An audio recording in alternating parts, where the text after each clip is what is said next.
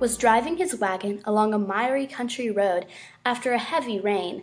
The horses could hardly drag the load through the deep mud, and at last came to a standstill when one of the wheels sank hub deep in a rut. The farmer climbed down from his seat and stood beside the wagon, looking at it, but without making the least effort to get it out of the rut.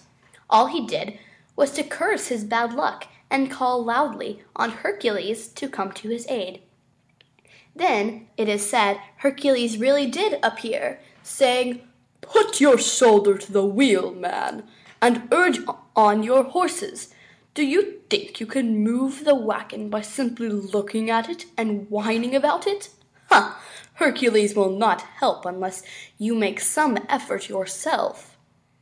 And when the farmer put his shoulder to the wheel and urged his horses, the wagon moved very readily. Soon the farmer was riding along in great content and with a good lesson learned. Self help is the best help. Heaven helps those who help themselves.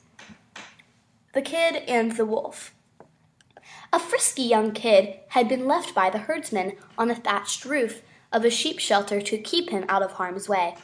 The kid was browsing near the edge of the roof when he spied a wolf and began to jeer at him, making faces and abusing him to his heart's content.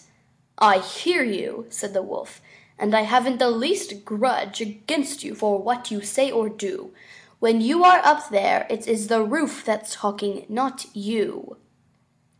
Do not say anything at any time that you would not say at all times.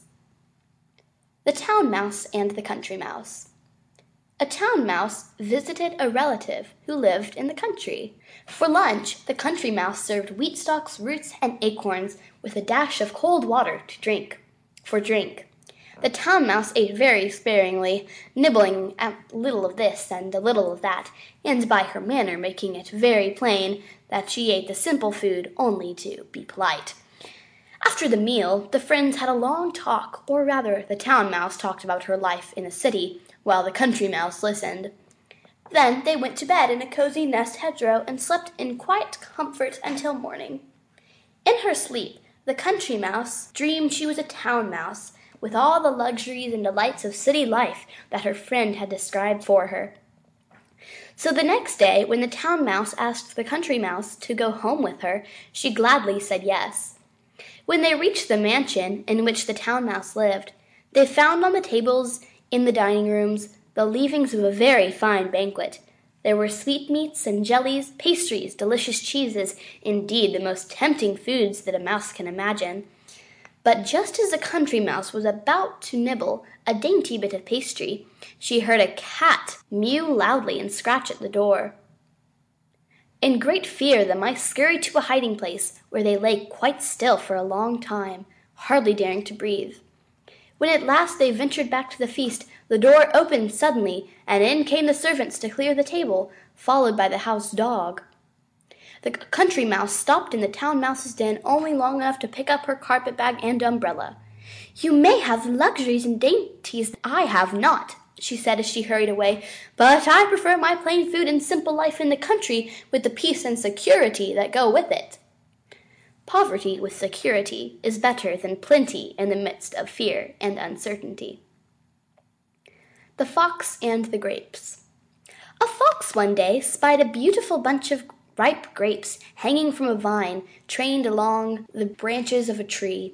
The grapes seemed ready to burst with juice, and the fox's mouth watered as he gazed longingly at them.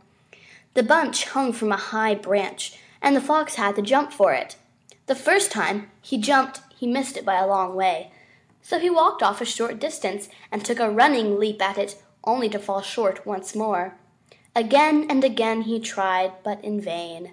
Now he sat down and looked at the grapes in disgust.